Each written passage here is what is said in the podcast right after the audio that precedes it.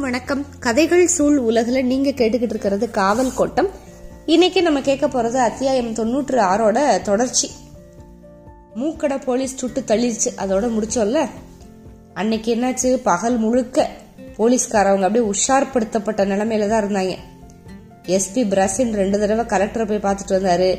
DSP ஸ்டீஃபன்சனோட குதிரை கச்சேரிக்கு SP பங்களாவுக்கு இடையில போயிட்டு வந்த மனைக்கு தான் இருக்குது ஆங்கிலேயர்களோட பாதுகாப்புக்காக நிப்பாட்டப்பட்டிருந்த ரிசர்வ் போலீசார் போக மிச்சம் இருக்கிற எல்லாத்தையும் எல்லாத்தையுமே நகரத்துக்குள்ள அனுப்பிட்டாங்க. இதுவரைக்கும் இல்லாத அளவுக்கு பகல்ல அங்க இங்கேயுமா போலீஸ்காரவங்க. ஏதோ பிரச்சனை நடந்திருக்கு அல்லது பிரச்சனை நடக்க போகுது அப்படின்னு எல்லாருக்கும் புரிஞ்சு போச்சு.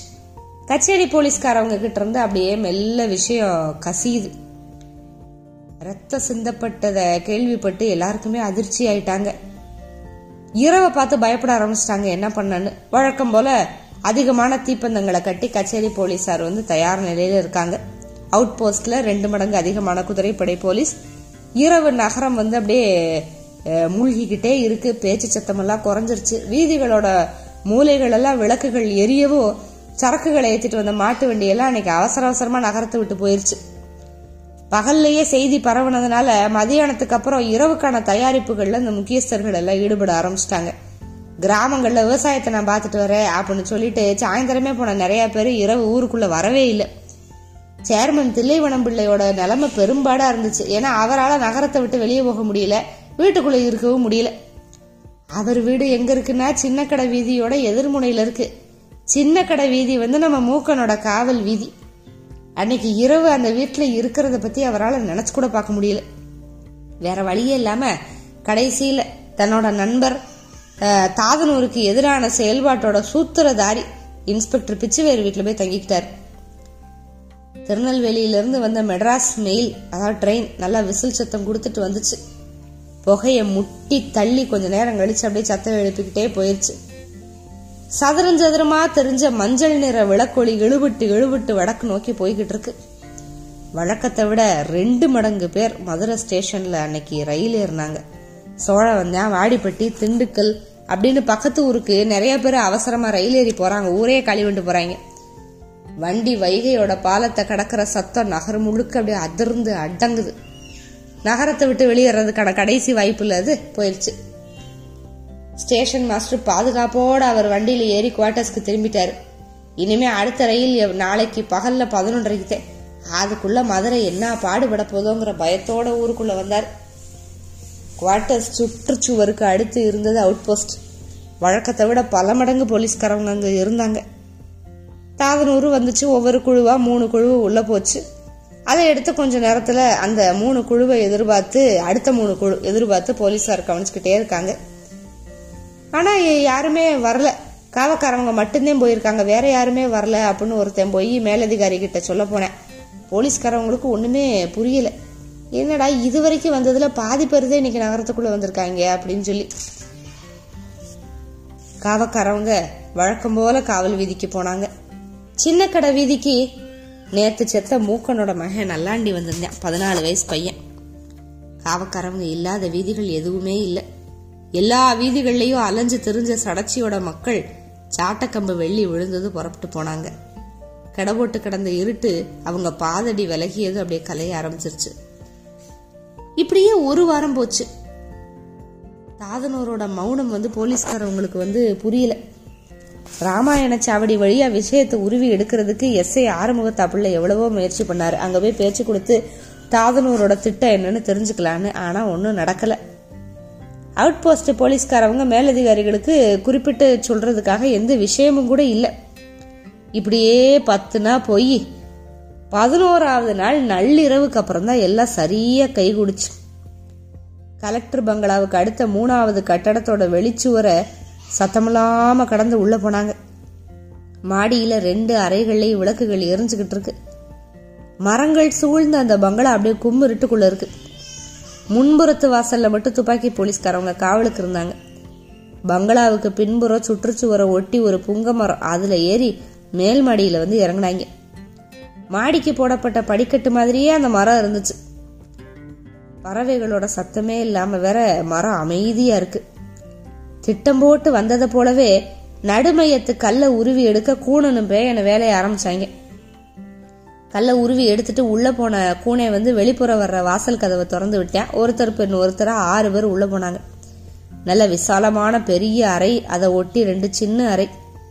ஒரு அறையில விளக்கோட வெளிச்சத்தை நல்லா குறைச்சிட்டு ஒரு குழந்தைய கட்டி பிடிச்சுக்கிட்டு வெள்ளக்கார பெண் ஒருத்தி படுத்திருந்தா. விளக்கு வெளிச்சத்துல ரெண்டாம் அறை வந்து மிதந்துகிட்டே இருக்கு. இவங்க எதிர்பார்த்துட்டு வந்தவன் அந்த அறையில தான் இருக்கான் அப்படின்னு நினைச்சு ஆங்க கண்ணாடி கதவு வழியா எட்டி பாக்குறேன் எதிர் எதிர் நாற்காலியில உட்காந்து ரெண்டு வெள்ளக்காரவங்க பேசிக்கிட்டு இருக்காங்க. ஆங்கே தலைய மெல்ல மெல்ல அப்படி பின்னால இழுத்துக்கிட்டேன் நல்லா இறங்குன கிருதா நறுக்குன மீசை ஏறுன நெத்தி வெளிர்ன முகம். ரெண்டு பேரும் ஒரே மாதிரி இருக்காங்க. இதுல தூக்க வேண்டியது யார அப்படிங்கிற குழப்பம் வந்துருச்சு. பேயன் கூட சைகையில பேசி ஆங்கே கேக்குறியா ரெண்டு பேரையும் பேசாம தூக்கிடலாமா? அப்படின்ட்டு. அந்த நேரத்துல படிக்கட்டு வழியா பீங்கான் கோவலை ரெண்டு டம்ளர்களை பெரிய தட்டுல வச்சு கையில பிடிச்ச அதிகாரிகளுக்கு டீ கொடுக்க ஒருத்தர் ஏறி வந்தேன். பட்லர்.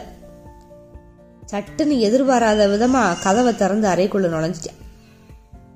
ஆறு ஏழு பேர் ஆயுதங்களோட அறை இருட்டுல அந்த அறை முழுக்க நின்றுக்கிட்டு இருக்காங்க.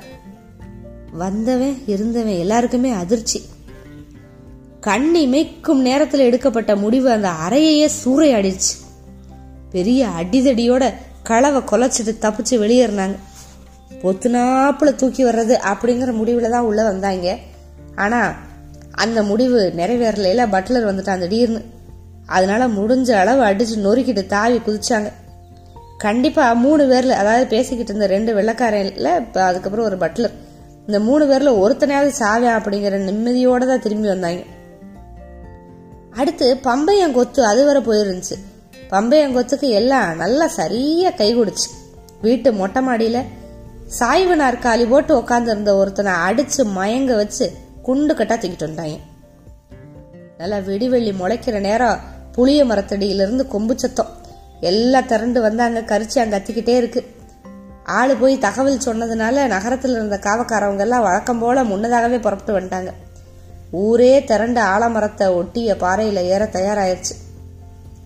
திட்டம் போட்டதில் ஒருத்தனை தான் தூக்கிட்டு வந்திருக்காங்க அப்படிங்கிற கோவம் வேற கொஞ்சம் அதிகம் உங்களுக்கு. பெரியாம்பளை வச்சு கல் ஒன்று எரிஞ்சு ஊர் எரிய துவைக்க வச்சார். இளவட்டத்தில் கூட இவ்வளோ வேகமாக ஒரு எரி எரிஞ்சிருக்க மாட்டார் அவர். மொத எரியிலேயே பனையே அசைஞ்சிருச்சு. தொடர்ந்து ஊரே கல்லெடுத்து எரிய ஆரம்பிக்குது. ஒவ்வொரு கல்லும் சும்மா உசுர வாங்குற மாதிரி போகுது. பாறை முழுக்க தாதனூருக்காரவங்க வெறி எடுத்த வேகத்தில் மாறி மாறி எரிஞ்சாங்க. ஒரு கல் கூட குறி தவறலை. சிந்தின மூக்கனோட ரத்தத்துக்கு இது பதில். எவ்வளவு எரிஞ்சாலும் இவங்க ஆத்தர் அடங்கல. தள்ளுங்கடா டேய் அப்படின்னு தண்டட்டி கிழவிகள் வந்து அவங்களுக்கு கல்லெறிகிறாங்க காவக்காரவங்கள வேற யாரை சுட்டு கொண்டிருந்தாலும் ஊருக்கு இவ்வளவு ஆத்திரம் வந்திருக்கிறாரு. சின்னானோட மரணத்தவே இன்னும் ஜீரணிக்க முடியாம இருக்கிற ஊரு அவன் பேர மூக்கனோட மர மரணத்தை எப்படி உள்வாங்கும்?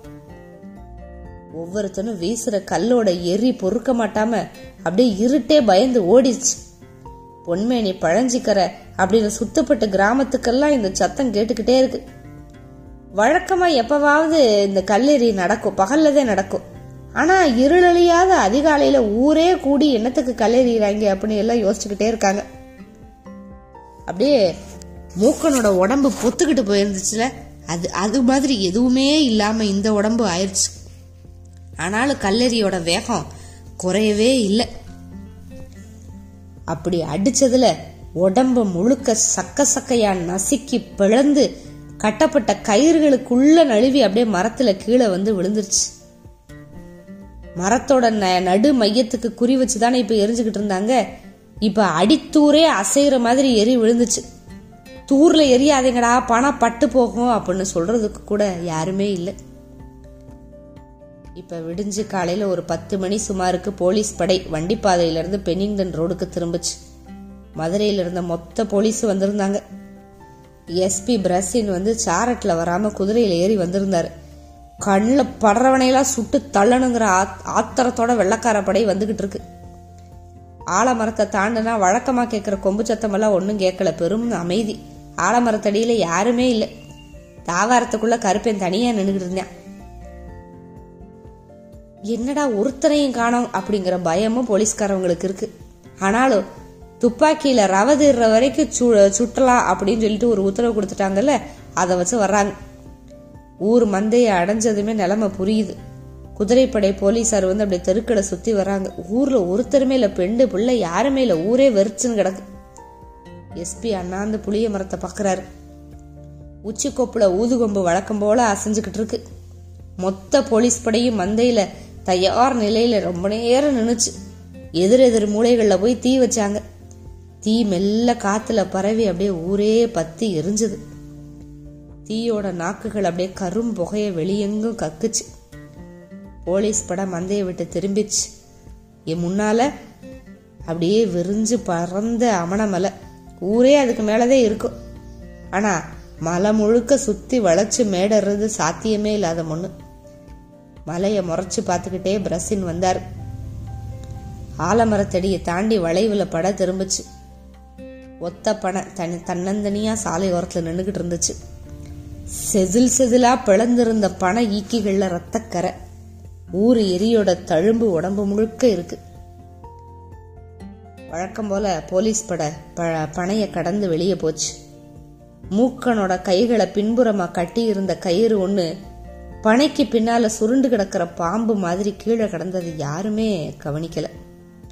பனைய தாண்டினதுக்கு அப்புறம் அவங்க முன்னால சிக்கினது காலில் சரளைய கிளறிக்கிட்டே வந்துகிட்டு இருந்த மாயி மட்டும்தான் இப்படியே ஆளாளுக்கு மாத்தி மாத்தி அடிச்சுக்கிட்டே இருந்தாங்கன்னா இதுக்கான முடிவு வந்து யார் எடுக்க போறாங்க? யார் அதுக்கான துவக்கமா இருக்க போறாங்க? இது எல்லாத்தையும் தெரிஞ்சுக்கலாம். காத்துக்கிட்டே இருங்க. நன்றி வணக்கம்.